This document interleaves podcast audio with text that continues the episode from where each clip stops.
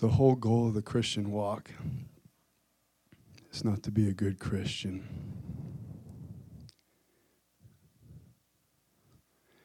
It's not to be what a lot would define as successful. It's to be transformed back to image and likeness. It's the whole reason why we're born for image and likeness. And when God created Adam, He created mankind exactly in His image and in His likeness. So we're not God, but we're just like Him. We're partakers of the divine nature. And Jesus Himself in the flesh, as you've seen me, you've seen the Father, the perfect image bearer. So in the garden, as God Himself was raising Adam, I guarantee Adam made mistakes as he's learning. Does that mean he fell short of the glory? No, because he was perfect in nature. So, any of you who are fighting perfectionism, kill it. Kill it, kill it, kill it. It's not about what you do, it's about the nature. So, the devil tempts Adam and says, Come eat of this tree. Right? Now, any other tree was totally okay. But this tree had a different nature. So when he ate of the tree, it wasn't the act, it was the thing he ate. He took on a different nature, the nature of the beast. And the nature of the beast, as it infected his whole being, forces him to retreat. And the first response from our good father is Adam, where are you? It wasn't discipline or correction. It was, where are you? And God knew where Adam physically was. He's God. So what is he asking? Adam, where are you? And Adam says this I was ashamed, so I hid. So technically, it wasn't sin that separated Adam from God, it was shame. So I'm telling you right now, this day, in total boldness, it is the Lord's will that you live totally without shame.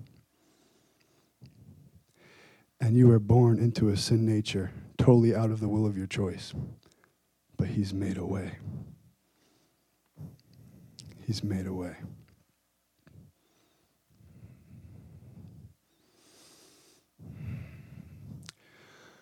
I'll tell you something. I had a dream that rocked me to the core. Most of us know Todd White. He's a he's a um, dreadlock dude down to his shoulders, fire breathing street evangelist. Prays for everything that moves, and I'm telling you, 90% of the people he prays for gets healed. I've seen him open deaf ears, pick up people out of wheelchairs, blind eyes. Wonderful. I had a dream and Todd was at the front of a church ministering, but he had a buzz cut. All his hair was gone. And I was like, what is going on? And he was preaching perfect doctrine. Nothing was evil about it, nothing was bad. I was like, this is really good teaching. But God, where are you? I didn't feel him in the room while I'm in this church in the spirit in the dream. And then I woke up. And then for the third time in my life, I hear the audible voice of God in my left ear, and he says, That's Todd without the anointing.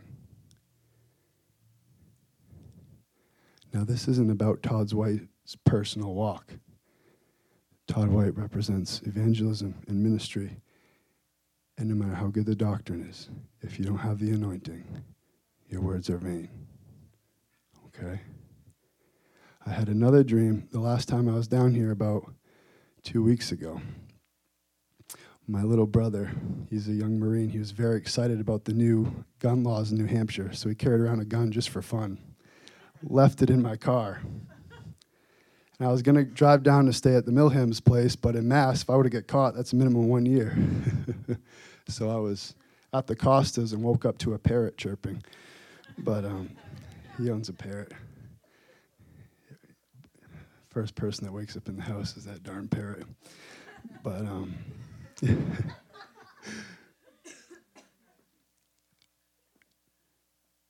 I had another dream that night. I wouldn't even call it a dream because I'd already woken up. I was like in that half in, half out stage where you're just kind of laying in bed, don't want to get out of bed, communing with the Spirit of God. And I saw this podium and I was standing on it, just like this, even though I don't use podiums. And then I said, Okay, everybody, I want to introduce you to my friend. And I stepped aside. And then all of a sudden, the whole place got totally moved and changed by the invisible man. It's too good. The Holy Spirit is absolutely everything. He is the glory. He is the presence. Now, in the presence of the person, Holy Spirit, is the return of image and likeness. It's the only true place of transformation. And when you yourself manifest the Christ on earth, it's the only place.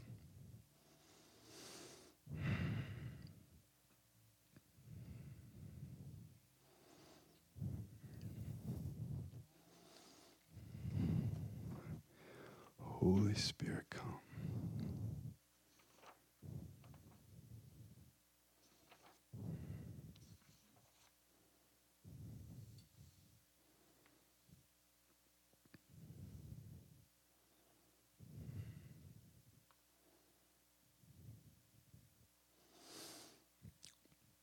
The Holy Spirit is so incredibly precious. He's so sensitive. Really, he's so sensitive. Every move you make can be in him. Every move you make can be in a constant exchange. I've met so many people who come to, to meetings like this and they get absolutely obliterated. They're so sensitive to the Holy Spirit. It brings me so much joy, a sensitive heart to the Holy Spirit. It's so special. Never change if that's, that's what you're like. But then they go the other six days and they're just totally emotionally disturbed constantly. and it's like, did the Holy Spirit change? It's when they walked through the door, they postured their heart for two hours in the reality of heaven. So for those two hours, they walked in glory. And then when they walked out the door, they walked right out of glory, even though it was never about a building.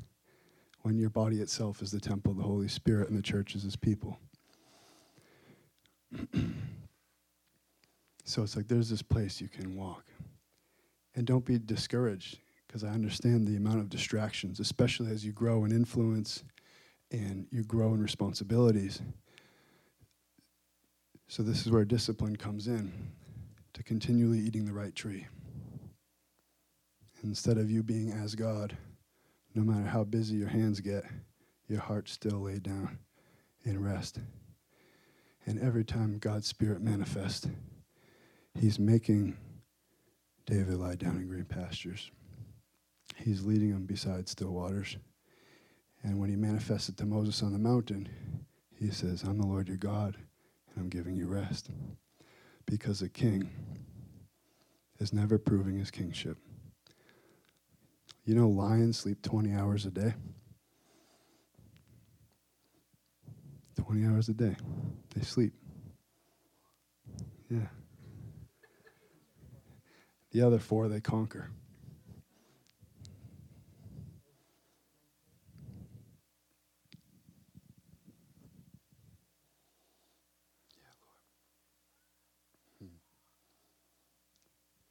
Where does the blood of Jesus come in?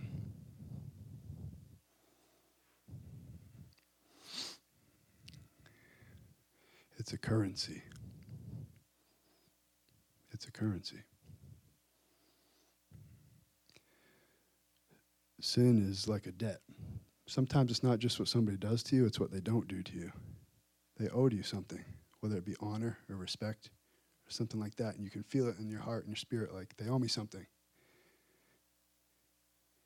and you either become incredibly offended, slightly offended, or you realize how can they give you something they're not receiving?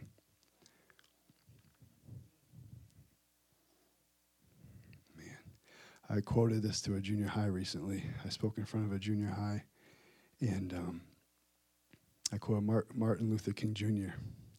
And I made it clear, I, I didn't say Dr. Martin Luther King, I said Reverend Martin Luther King to know that he was a man of God. A lot of time, unbelievers don't realize who they're celebrating and what they stood for. But Dr. Reverend Martin Luther King Jr. quoted this. He said, um, You can't drive out darkness with darkness. Only light can do that. You can't drive out hate. Only love can do that. Wonderful, wonderful picture. Okay. Now, God Himself honors the Son. So, if you don't know how to receive honor or receive compliments or receive anything, how can you give anything away? Okay. And when you receive honor from the spirit realm, from the Lord Himself, you won't need a hint of affirmation. Wait, I want to make this clear. Nobody owes you anything. Nobody owes you anything. I don't care how oppressed you think you are. I don't care how bad the cards you think you've been dealt. Nobody owes you a thing. Okay? And that's good news for you because that means you don't know anybody a thing either. You've been bought and purchased with a price. So if you're hear- hearing other people's voices in your head, whether it's your mother in law or your teacher or your dad who's been dead 10 years, it's time to cut the soul tie because your soul belongs to Jesus. You have one shepherd, one voice, one father called no other man father. And if he said that, I think it's safe to say, call no other man husband. Understood? So, like a natural husband fills the mantle of husband, but there's only one eternal oneness. It's the being of Jesus Christ who's made himself one with you irrevocably. And just to prove my statement earlier about even sin not separating you from God, David said, If I make my bed in hell, you're still there with me. And all of you who have rebelled at a season of your life, as I have, your love always finds me, as the lyric said. Now, the shame keeps you from the glory, and the blood cleanses you of shame. The scripture said the blood cleanses you, cleanses the conscience. And just like the priests in the Old Testament, they cover themselves in blood and ceremonial washings just to clear their conscience because the sin nature is always whispering. And then they come into the Holy of Holies with their heart postured in fear and reverence, and the Holy Spirit drowned them in presence. So the blood of Jesus cleanses the conscience to come in. And I see Christians in repetitive cycles of confessions where they mess up and then they ask for the blood and they get cleansed and they mess up, but they never step into the glory which brings the transformation. Does that make sense? So the blood is unto something. So the blood of Jesus cleanses our conscience so we can step into the glory, and the glory is what brings the change. And it makes your, your godlike nature, because you have been born again, and your spirit man is a completed work, come alive and take dominion over the flesh, and you can't even help it. Your actual physical body becomes a slave to righteousness. And no longer are you a slave to unrighteousness, but you're a slave to righteousness. You can't stop doing good, and you love doing good.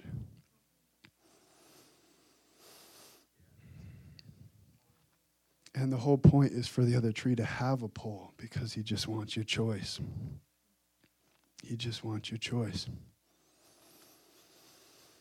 I'm engaged to this beautiful woman right here, Jacqueline soon to be Arsenal in five weeks. And I just had this weird thing where I just, I wanted to be chosen. So, like, I wanted, I told her, I was like, if you're around a bunch of good looking dudes in a bad situation, I want you there because that's when I know. That's when I know how devoted you are to me. Jealousy is often a manifestation of insecurity, you know? Now there's a there's a holy divine jealousy, which is a jealous, protective, totally unselfish manifestation. But I'm talking about unhealthy jealousy as a manifestation of insecurity. But I, the point is, I want her to choose me, and she has. She has, despite all the polls, various things. I'm so glad. But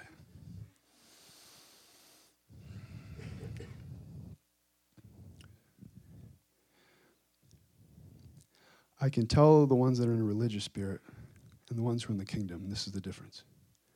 Those in a re- religious spirit, when they screw up, they panic because their image is at stake. Those who are walking the kingdom, when they sin, they're grieved and they want to make sure they're cool with God again. That's all that matters. God, are we cool? and then he has that grin. And you posture your heart to receive and you humble yourself under the mighty hand of God and you just feel the impartation of mercy and the cleansing of all unrighteousness. And your spirit man jumps again. And you're even twice as loyal because you're like, this guy really loves me. It's unreal.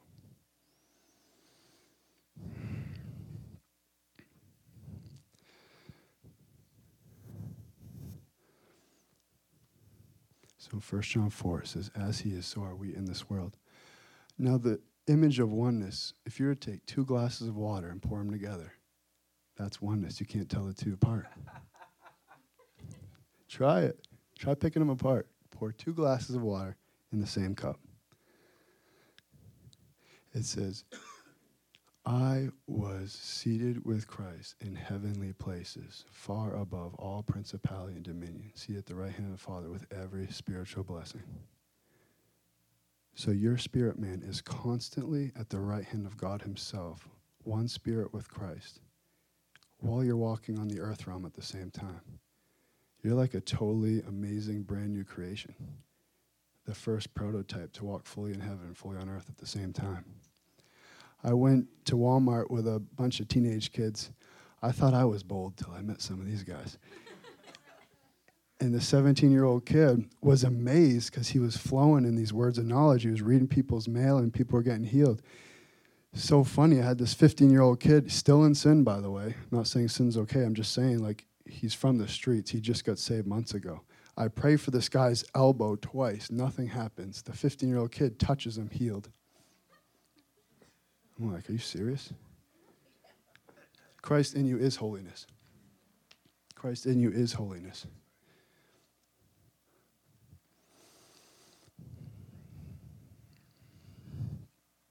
If you keep sowing sin, you're going to reap a harvest eventually. Sow, sow, a, sow a field of righteousness. Taste its fruits. Everything else, just, it's just death. It's just total just don't waste your time with sin. Just don't do it. Just don't do it. You know.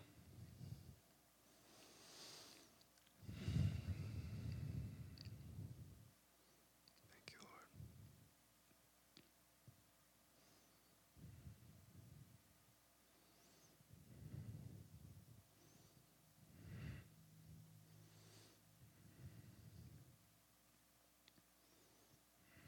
Thank you, Lord.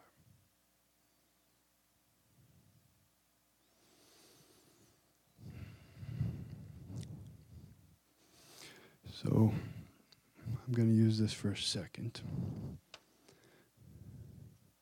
I want to paint a corporate picture now that now, now that I gave some kingdom teaching on how to walk out your one-on-one walk with the Lord. I want to talk about corporate because there's something very special going on here. Something very special. But I want him to hear this, so I'm going to talk about something else for a second. Yeah, that's cool.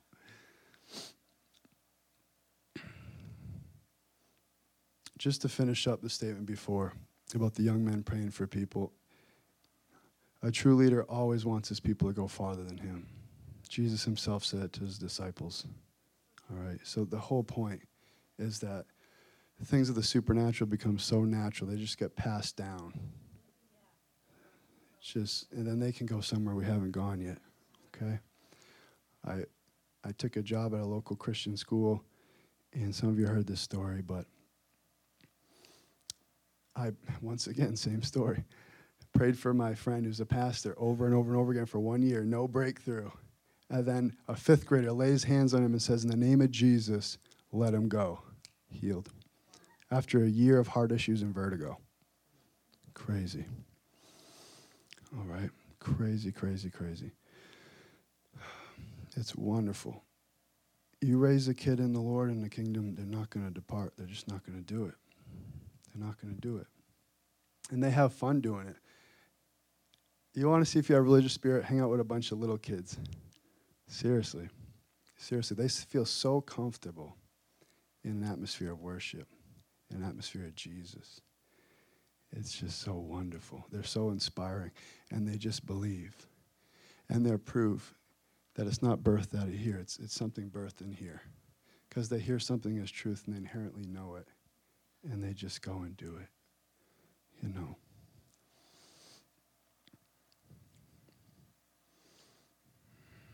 Thank you, Lord. Thank you, Lord. So.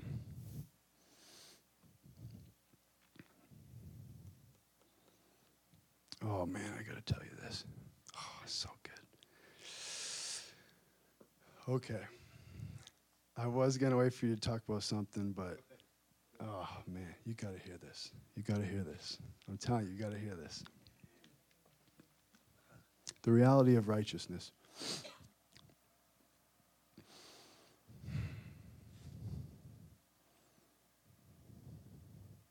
He that knew no sin became sin so that you would become the righteousness of God in Christ Jesus.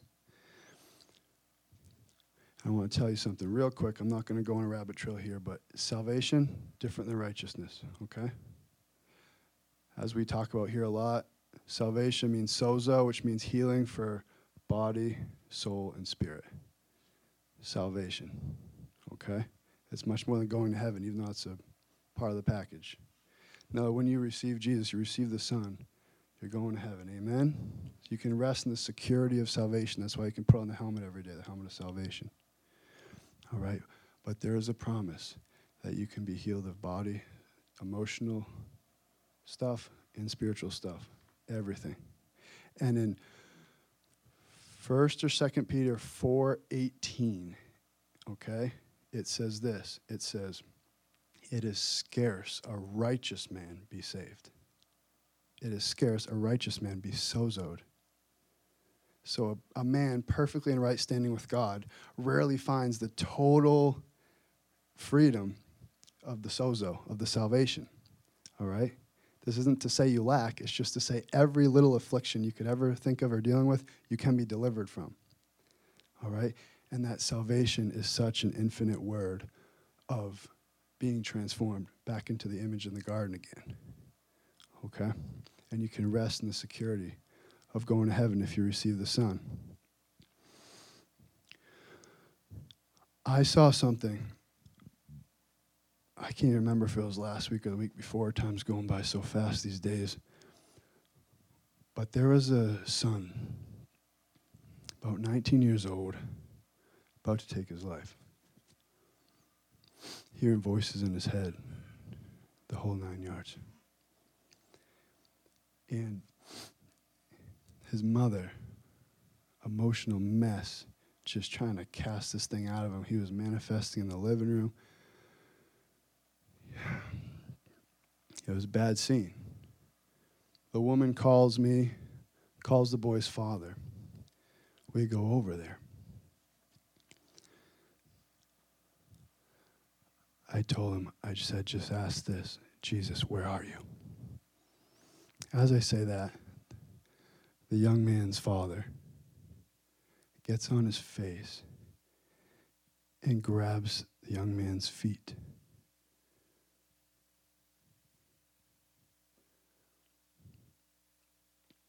All of a sudden, the demons come through the boy, manifest in the dad.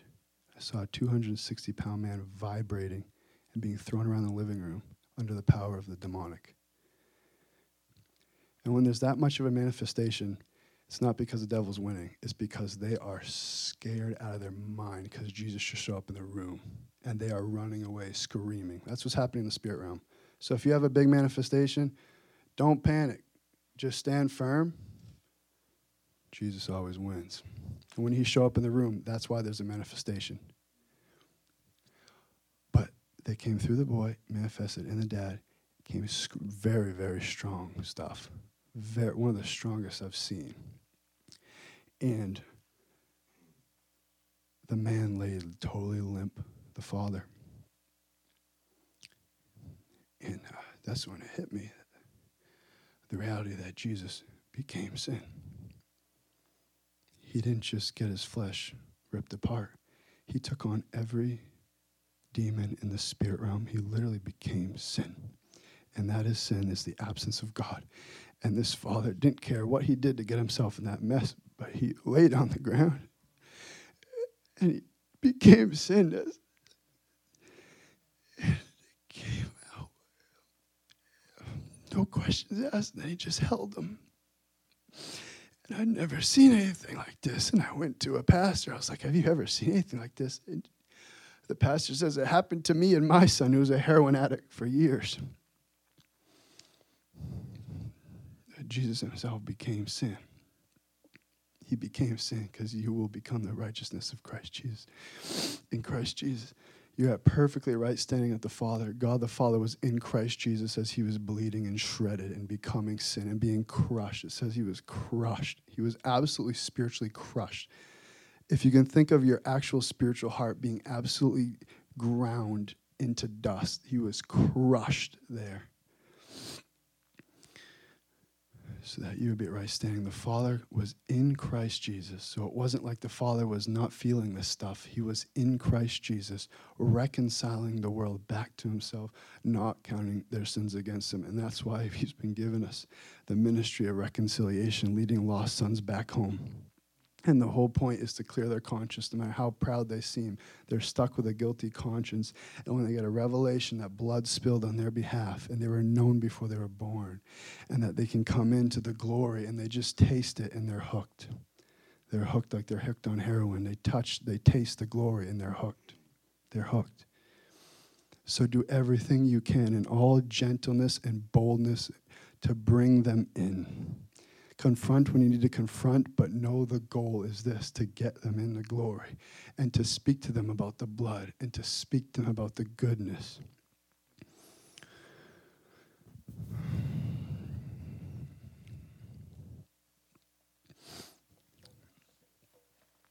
Okay. In Second Chronicles 5. It took years and years and years to build this Old Testament temple. And this is kind of the culmination of that. It's a really short chapter. Like I said, you don't get to turn there. I want your spirits to just keep receiving. This message will be on on the website. I'm sure you can take notes if you want later, but verse 1 So all the work that Solomon had done for the house of the Lord was finished and Solomon brought in the things which the father David had dedicated the silver and the gold and all the furnishings, and he put them in the treasuries of the house of God. Now, I went on, did some research, found out how much. There amounted 100,000 talents, which is equivalent to 3,000 tons of gold. This amount exceeds the current annual global production. So back then, I don't know how many people were on the earth, but I'd suggest it was a heck of a lot less than 6 billion there is today. So 6 billion people living on the earth now, the gold industry is ginormous. This one little temple, which was only 80 feet large, had an entire year's generation of the modern day world. Okay, just for a visual. And 1 million talents of silver, 30,000 tons. Thousands of laborers and skilled artisans were employed in the work. Stones prepared in the quarries underneath the city of huge dimension were gradually placed in the massive walls and closely fitted together without any mortar between till the whole structure was completed. The building was 88 feet long, 30 feet wide, 82 feet high, and even with all the thousands of laborers, it took them seven years. Seven, it's always seven, number of completion. But anyway, moving on. So, this is the point of history we're at right now. Verse 2. Now Solomon assembled the elders of Israel and all the heads of the tribes and the chief fathers of the children of Israel in Jerusalem, that they might bring the ark of the covenant of the Lord up from the city of David, which is Zion. Therefore, all the, all the men of Israel assembled with the king at the feast, which was in the seventh month. So all the men of Israel, almost the entire nation. So all the elders of Israel came, and the Levites took up the ark. Then they brought up the ark, the tabernacle of meetings, and all the holy furnishings that were in the tabernacle. The priests and the Levites brought them up. Also, King Solomon and all the congregation of Israel, who were assembled with him before the ark, were sacrificing sheep and oxen that could not be counted or numbered. So you're talking an entire nation assembling, gathering around the presence of God, sacrificing uncountable amount of animals. Now, is God some sick being that wants things killed to feel okay? No. No. What you sacrifice is an expression of your heart. You're talking about a whole man of Israel totally in abandon, slitting the throats of all their prized possessions, and the blood's running down the streets as the Ark of the Covenant gets carried in. Okay? Innumerable amounts, blood ev- everywhere, just laying bare before the Lord, totally going all in. Okay? Then the priest brought in the Ark of the Covenant of the Lord to the place, into the inner sanctuary of the temple, to the most holy place, under the wings of the cherubim. For the cherubim spread their wings over the place of the ark, and the cherubim overshadowed the ark and its poles. The poles extended so that the ends of the poles of the ark could be seen from the holy place in front of the inner sanctuary, but they could not be seen from outside. And they are there to this day. Nothing was in the ark except the two tablets which Moses put there at Horeb when the Lord made a covenant with the children of Israel when they had come up out of Egypt. And it came to pass when the priests came out of the most holy place, for the priests were present, had sanctified themselves without keeping to their divisions. Huge. A bunch of priests, it says they had divisions because it said they didn't keep to their divisions. When you prophesy in part, see in part, you're going to have some division. But they laid it all aside for what? For the presence of God. They came together one accord to gather their whole lives around the manifest presence of God. They laid aside all their divisions and perspectives. And the Levites, who were the singers, all those of Asaph, and the Heman and the Judaith, Judaithan, with their sons and their brethren, stood at the east end of the altar, clothed in white linen, having cymbals, stringed instruments, and harps with them. Get this 120 priests sounding with trumpets. So you have you have these priests. I'm not talking about religious figures. I'm talking about King David era priests who totally spent all their time in the presence of God. And there's 120 of them blowing trumpets under the anointing. And to make one sound to be heard, it says the trumpets and singers were as one to make one sound to be heard in praising and thanking the Lord. And when they lifted their voice with the trumpets and cymbals and instruments of music, and praised the Lord, saying, He is good, His mercy endures forever. To get people to approach the presence of God, you don't need guilt, shame, or condemnation to get them there. They sung, they worshiped, they laid themselves bare, they threw their goods at his feet. They made innumerable sacrifices and they threw their hands up and said, He is good.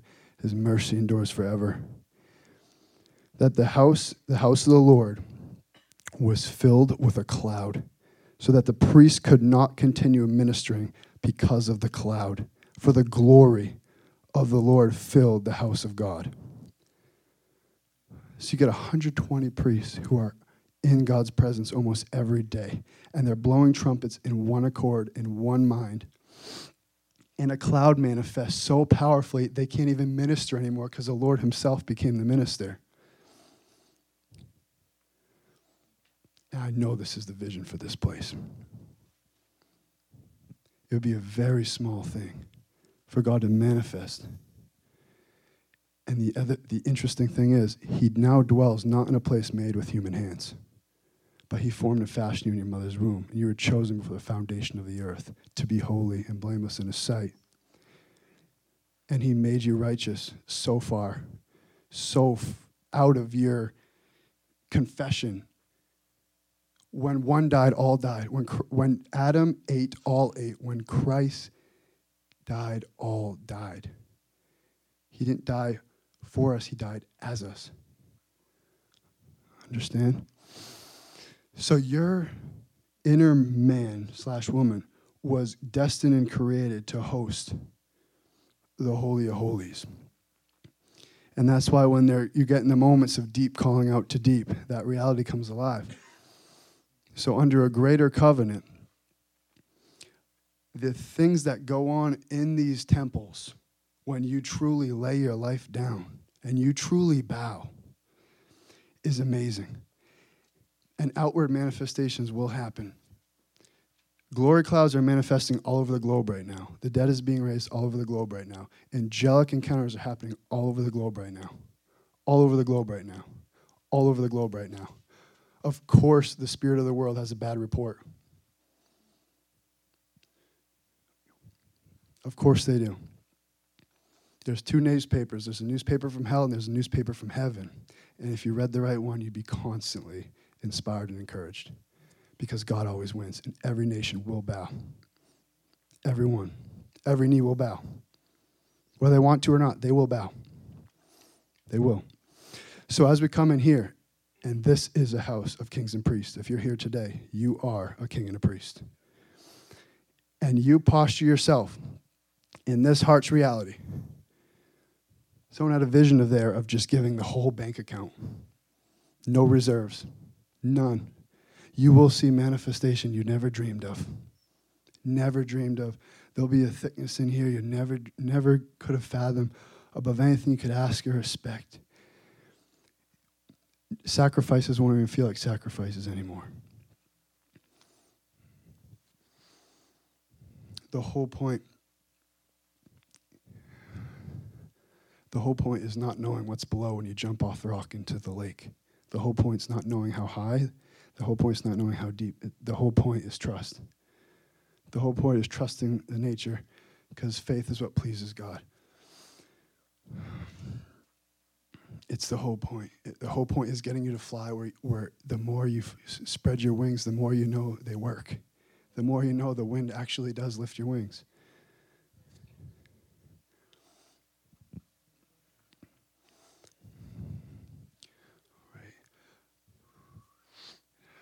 Josiah, can you play some light music? It's really soft, okay? All right. So we're going to put this into practice, okay? We're going to live by faith, not feelings. And we're going to go for it, okay?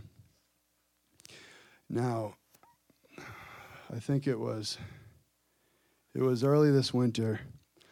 I was in a small church after Unity Worship session, six different congregations all came together to worship. It was over, but I felt that heavy kabod glory on my shoulders, and I was just sinking in my chair all by myself. And then I felt these two 12 foot beings on each side of me, and I knew they were angels. And I'm so glad God confirmed it because I would have thought I was crazy the next day. But this woman comes across and whispers in my ear, I see an angel on your left and your right. Thank you, God, for that confirmation. But I can't, oh man. And then all of a sudden, I felt like I was in a toaster oven, and I literally thought I was being burned alive. And it was the worst and best feeling at the same time. And I was experiencing the fire of God, and John 3 ran through my mind over and over and over again, where John the Baptist said, I baptize you in water, but there's one coming who will baptize you in spirit and in fire. And I heard, and fire, and fire, and fire over and over and over again, and fire. And many saints are finally starting to, to, to just posture themselves to receive and receiving just this baptism of spirit. And I'm not even going to label that as a doctrine, it's just a baptism more into Him, okay? But few are receiving this baptism of fire. It's a whole different thing. And we sing about it in our songs, but very rare does the saint experience the actual fire of God. And what we're going to do is, I believe the Lord wants me to impart a fire tonight